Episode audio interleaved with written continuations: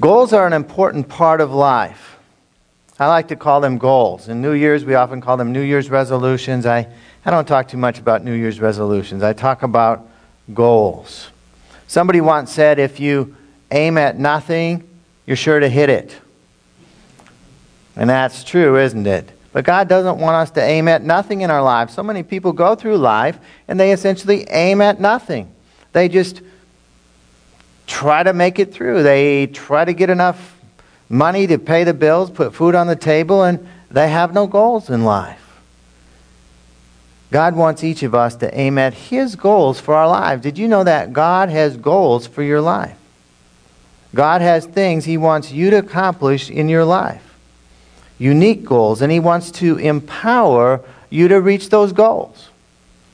Now, reaching new goals for God in this new year is really the only way that this year is going to be better than last year. God wants us to strive for something new. God wants us to strive for something greater. God wants us to grow in new areas. And so that's why we're in this message series at the beginning of 2013 called Goals 2013. We're looking at some general goals that God wants every believer to grow in in the new year. Now, God's got some specific goals for you as well, and we'll talk about those in a little while. And last Sunday, we looked at the first goal the goal of seeking God's face, the goal of growing in our relationship with God. Now, today, my message is entitled Grow in Your Church. So, last Sunday, we talked about the vertical relationship we have with God, how He wants us to grow in that relationship. Today, we're going to talk about what I call a horizontal relationship, in which God wants us to grow in other believers in the church. But before we get into the topic today, we need to look at the question what is a church? What is a church? Think about that for a minute. Many people see a church as simply a building. Other people see a church as a, a set of programs or a set of ministries. And those programs or ministries exist for the benefit of of me, myself, and my family. Now, if that's the case, if that's truly the definition of a church, then, then churches are basically interchangeable, and that's the way most people view churches today. You shop for a church. You look for the, at this church, you look at this church, you look for a church that's the most convenient. You look for a church that offers the different programs and ministries that you think would benefit you at the least cost to yourself of involvement and time and whatever you might have to do. It's a consumer mentality for looking for a church. And the result of this consumer mentality, which we'll see is really not biblical, that's not what church is all about, is that there's a pronounced migration of people from smaller churches to megachurches. It's well documented. The movement today is from smaller churches to mega churches. The mega churches are growing. Thinking is the bigger the church, the more it must offer. And yet, despite this migration to larger churches, church attendance in America, would you think it would be going up? It's actually going down. It's going in the wrong direction. So there's something wrong with that definition of church. There's something wrong with the picture. So today we're going to look at God's definition of a local church. Our scripture passage today is taken from the book of 1 Corinthians. And this letter, the letter was written by the Apostle Paul, was written to a local church in a city in Asia Minor called Corinth. We're going to look at how God defines a local church in His Word. We're going to look at the last verse in our passage first, and then we're going to work back through. 1 Corinthians 12 27. Now, in the middle of your bulletins, there's a white page and it has the outline of the sermon written out for you with the verses. And I encourage you to pull that out if you haven't already and take some notes and so that you can look at it during the week. 1 Corinthians 12 27 says, Now you are the body of Christ, and each one of you is a part of it. Now remember, this verse was written to a local church in the city of Corinth. God's word defines a local church as the body of Christ. It's made up of believers, and each one is part of that church body. We're going to unpack that a little more today. So let's remember God's definition local church equals a body of Christ in a certain area. Okay, so today we're going to learn and talk about how we can grow in the church body in which God has placed us. So we're going to unpack this passage in 1 Corinthians chapter 12 to see how God views the church and how that differs from some views prevailing today. First of all, the church body has many parts. Verse 12, which we just saw up there, says the body is a unit, though it's made up of many parts, and though all its parts are many, they form one body. So it is with Christ. So in this passage, God is using the human body as a, as a metaphor of the church, metaphor of the local church. And just as our human bodies have many different parts, so the church is made up of many parts. And those parts together form one body. There's many different people that are part of a local church, but together they have a unity. And God is the one who places someone into a church body. Verse 13 says, For we were all baptized by one Spirit, speaking of the Holy Spirit, into one body. Whether Jews or Greeks, slave or free, we were all given the one Spirit to drink. So, who puts you into a church body? It's the Holy Spirit. The Holy Spirit places us into a church body. Each believer, when they become a believer, is indwelt by the Holy Spirit. And the Holy Spirit binds all the believers together in one local body into one unified whole. Now, some people take this verse to mean that God baptizes each believer into the universal body of Christ, which is all Christians across the face of the world. And that is certainly true. But the context of this passage, and really the vast majority of the uses of the word church in the New Testament, refer to the local church, and not to the universal church. So God places each believer into a local church body to grow in. And that church body functions with these different parts. Verse 14 Now the body is made, not made up of one part, but of many. So, what are the parts of a body, therefore? They're there so that the body can properly function, so the body can carry out the purposes for which it was created. And there have to be many different parts for the proper function of a human body. Just as we saw in that video, the, the body has many different parts, and they are all necessary, and those parts are different. And what happens if a body part is missing? If you're missing an eye or a leg or an arm, you're not going to function as well when a part is missing. Proper function only occurs when every part that God has placed in the church body is functioning properly. Now, God places people in the, in the church body in many different ways. Some people are saved in a church body. You come to know the Lord in a church body, and that's where He plants you. Other people hear about the church in one way or another, and God directs them to come to the church. They hear God saying, This is the place I'm going to plant you. Other people are invited by a friend and they sense God leading them to become part of a particular church body. Now, the point is that God leads people to become part of a church body. We don't choose, we just seek to follow His direction. Unfortunately, in our society, true commitment is in short supply. Take, for example, the institution of marriage. Over 50% of marriages in America lead to divorce. Why is that? It's a lack of commitment. It's a lack of working through any issues that may arise.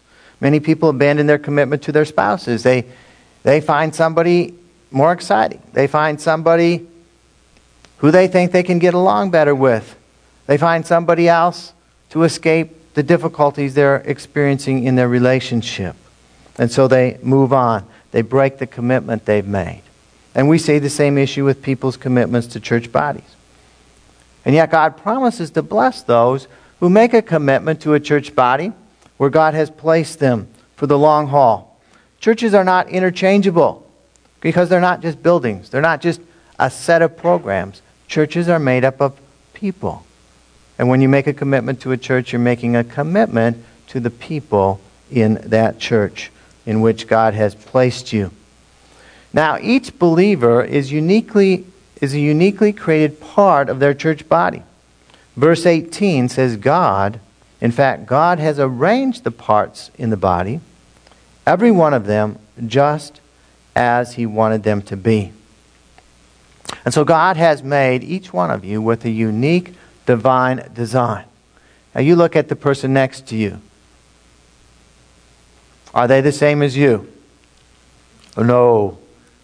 They're very different in many ways. Look at the person in front of you. They're different than you. Each one of you is unique.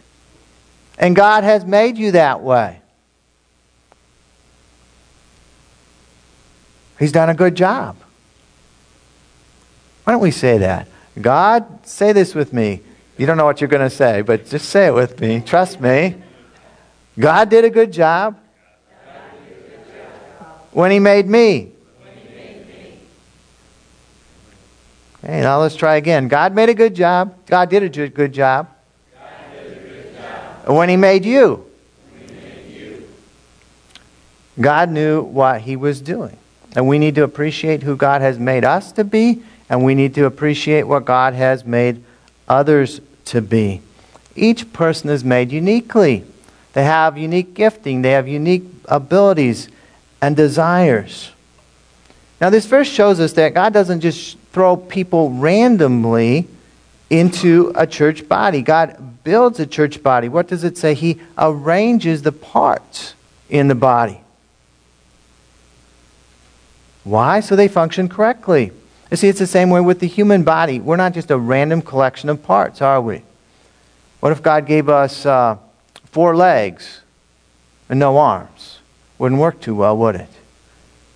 It wouldn't function very well. So God brings the right parts into each local church body. Now, you can't choose what part you are.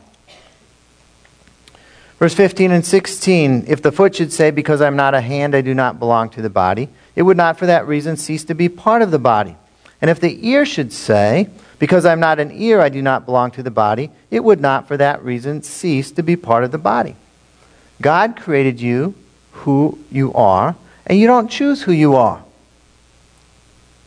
Remember, God did a, a good job when He created you.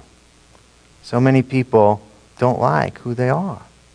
But God did a good job. He created you just the way He wanted you to be.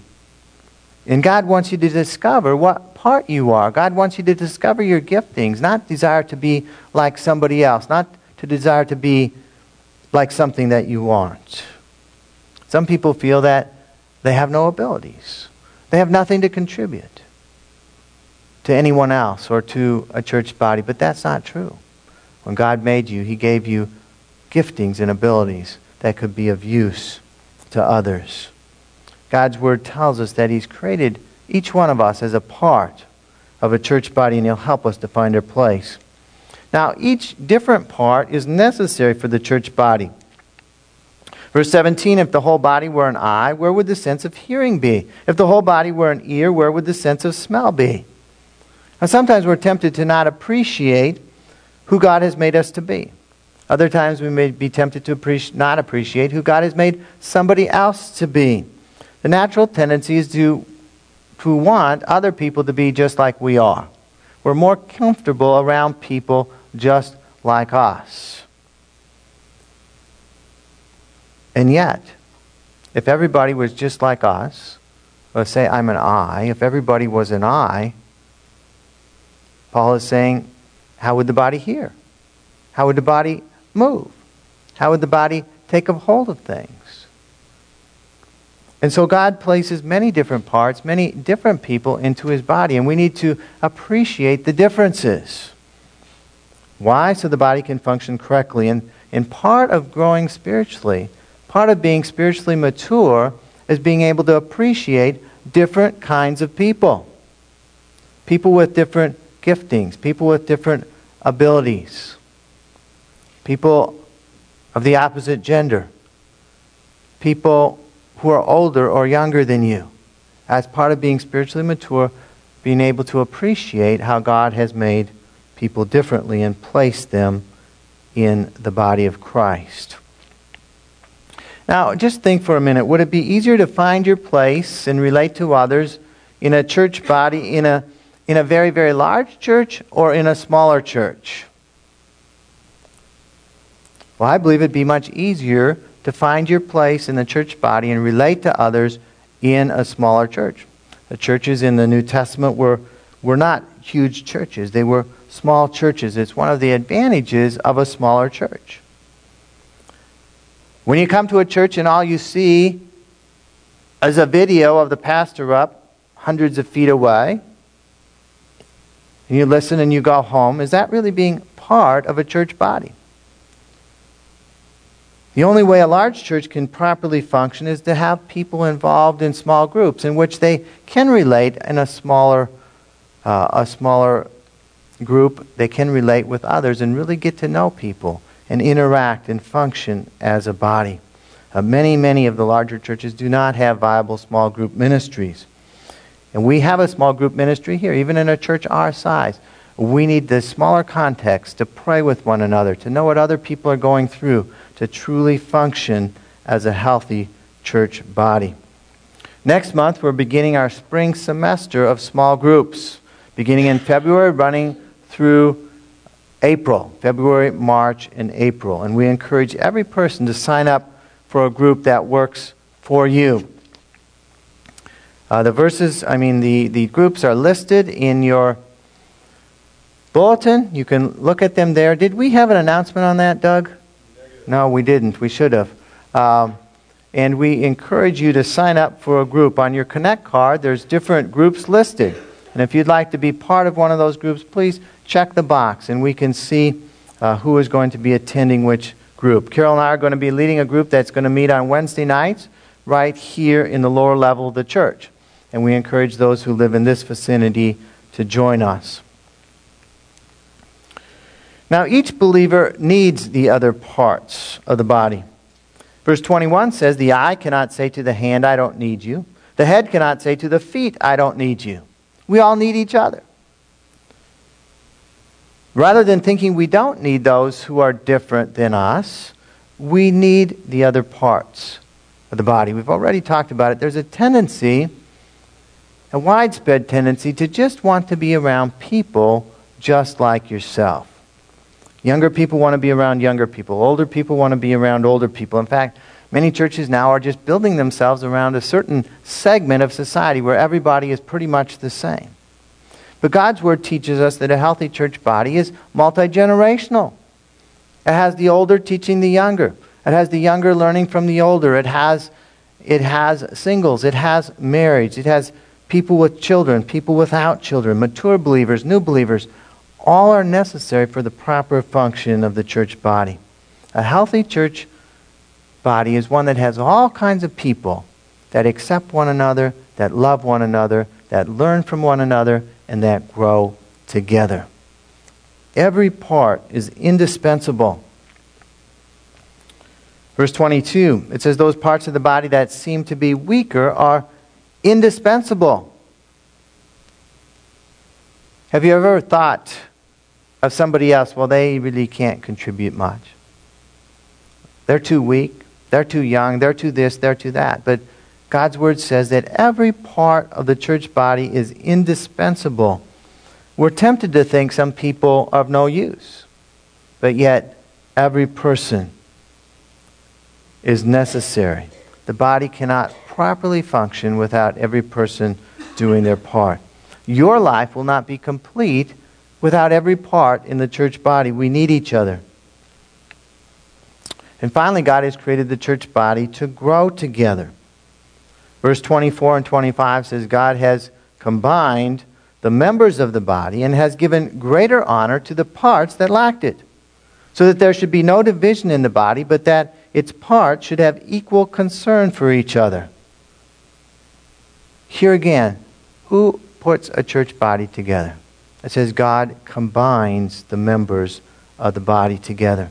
God is the one that honors each person in the church.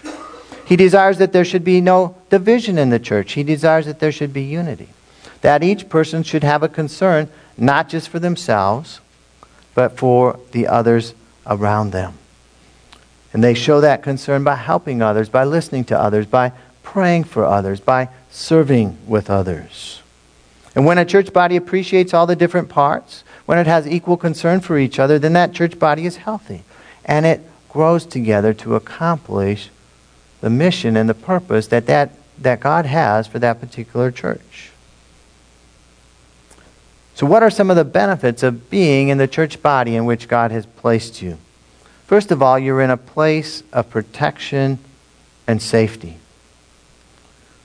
Where is the safest place on earth to be?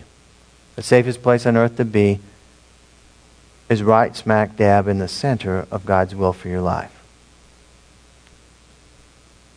Particularly regarding your church family. When you're in the place where God has placed you to be, you're in the safest place you could be. Now, we don't have time to develop this, but both in the Old Testament and the New Testament, to be outside of the assembly of believers or the nation of Israel in the Old Testament, to be outside of the church family in the New Testament was, was something greatly feared. In the Old Testament, people were put outside the camp. It was a fate worse than death. In the New Testament, people were excommunicated, really. And what it says is when they were put out of the church, they were put outside of God's protection and they were exposed to the attacks of Satan. So the safest place to be is right in the church body that God has planted you. Another benefit of the church body that God has chosen for us is guidance.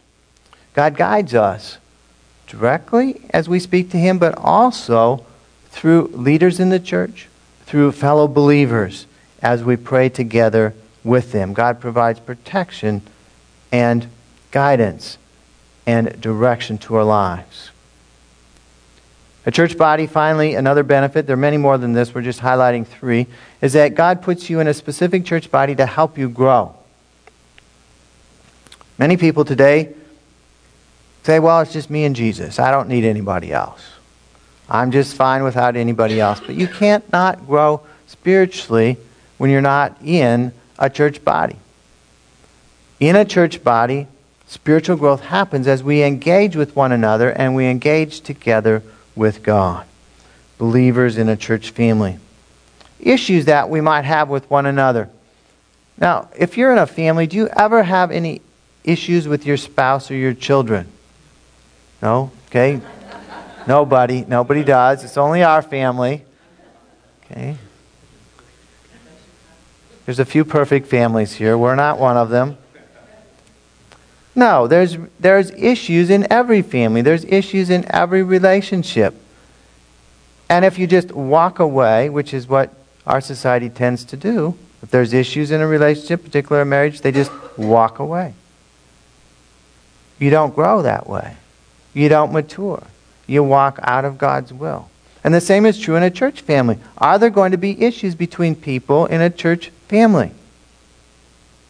I don't know. Yes, Yes, there will be, because we're all different. There will be issues. And God wants us to work through those issues, to love one another, even though we're different. Work through those issues, and as God helps us to resolve any issues there may be, we grow stronger. The church body grows stronger. It's the immature person that walks away from things, that doesn't want to deal with an issue. And they do not grow, they remain weak. So God's Word teaches us that we need each other in the church body. And so, really, this is a wonderful passage in 1 Corinthians 12. It's something I'd really encourage you to think about and pray over this week. Take those notes home that we have for you in the outline, and I might remind you as well that on the back of this sheet, there's something else. There's a study guide, some questions that can help you interact with the passage a little more deeply. And these questions are often used in our small groups as a basis for discussion, but since we don't have any small groups going now, you can use them yourself personally to dig a little deeper and, and think about how God views the church. It says the body of Christ. Think about all the implications of that. Life Church is the local church body. The body of Christ in this location made up of Many parts are believers, and each part is placed here by God Himself.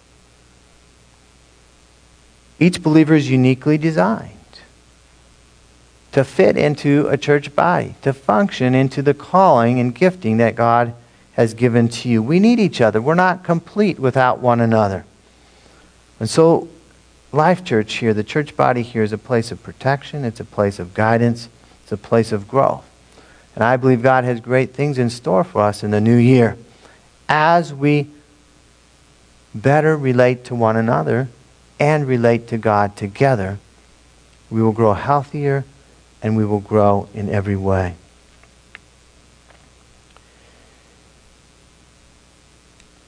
Now we're coming to what really is the most important part of the service. And I've just titled it for this Sunday Action Time.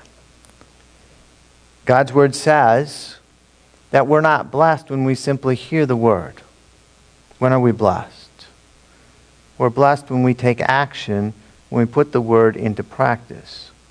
And this is a common temptation for people in a church to come and say, Well, I enjoyed that. That was a good message, Pastor. That blessed my heart. Well, it only is going to bless your heart if you do something differently as a result of it. If you put it into action. If you just say that was great and you go home and nothing changes, then you're really not blessed. But this is a time for you to take action before God. Everyone here is unique, but God wants, I believe, everyone to take action in one way or another. Now, today, if you're not a believer, then you're not qualified to be part of a church body. I mean, you can attend here, but you haven't been baptized into the church by the Holy Spirit. That happens when you become a believer. To become a believer is to have a relationship with God. To become a believer you need to admit that you've done wrong things, that you've sinned. To believe that Jesus Christ died on the cross, that your sins might be forgiven. Asking Him to forgive you, to come into your life, and promising to commit your life to Him for all your days. If you've never made a commitment like that, I encourage you to make that commitment this morning. That should be your top priority action item. If you've drifted away from God, then God would have you recommit your life this morning to Him. So we're going to bow our heads right now. I'm going to pray a simple prayer.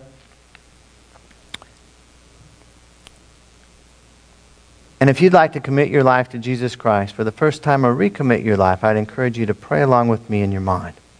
Say something like this Father, today, I admit I've, I've done wrong things, I've sinned, I haven't been following your plan and purpose for my life. Please forgive me. I believe Jesus died on the cross that my sins might be forgiven. Come into my life. I turn away from my sins. I repent. I commit myself to following you, Jesus, and to following your word all the days of my life. In Jesus' name. Now, if you've made that commitment or recommitted your life, I'd like you to take one more action and check the box on the back of your Connect card to let us know that you took that that action and place it in the offering in a few minutes. If you made that commitment for the first time or recommitted your life and you've never picked up a New Believer's New Testament, we have one for you over on the guest table. I'd encourage you to pick it up and to read it every day. Now, for those of us who are believers, I'd like us to reflect as well. How should I respond to God's Word today? How should I respond? Perhaps God would have you sign up for a life group. I believe if you're regular attender here, you should sign up for a life group if you can possibly make any of the times. And some people say, well, I might not be able to make it every time. That's okay. Just make it when you can. And so we encourage you to check the box on your Connect card to sign up for a life group. Perhaps you're a believer and you haven't been water baptized. Maybe that's the step God wants you to take, the next step. That should be the first thing you do after you become a believer. It's a place to check to become water baptized. On the back of your bulletin, there's a says my action plan for the week, and there's a, a place to apply the following lesson from Sunday's message to my life. I'm just going to give you a couple minutes. Either check a box in the back of your Connect card or to write something down. Maybe it's something, a new thought that God would have you believe and meditate on this week. Perhaps you're just going to make a commitment to go over the outline this week and to look at the study guide so that you can pray it into your life. I'm just going to give you a minute. What would God have you do? Let Him speak to you. Father, we thank you for your word that teaches us about your church. We thank you, God, for, for placing us here in your church body at Life Church. We thank you for what you've done in the past. We look forward to what you're going to do in the new year. Help us to grow with one another in the relationships in which you've placed us in this church. We pray, God, that every attender would become part of a life group and, and grow in those relationships as well. Work it out so that people can have time and that they can make time for that important part of their spiritual growth. We pray, God, that our church body here at Life Church would grow every way in the new year. Help us to grow closer to you. Help us to grow closer to one another. Help us to grow as you place new people in our church body. Help us to do our part, to reach out, to share the good news, to invite people, that more people might be touched with the truth of your word. We thank you, God, for your protection and for your guidance for us as we follow you in your church. In Jesus' name we pray. Amen.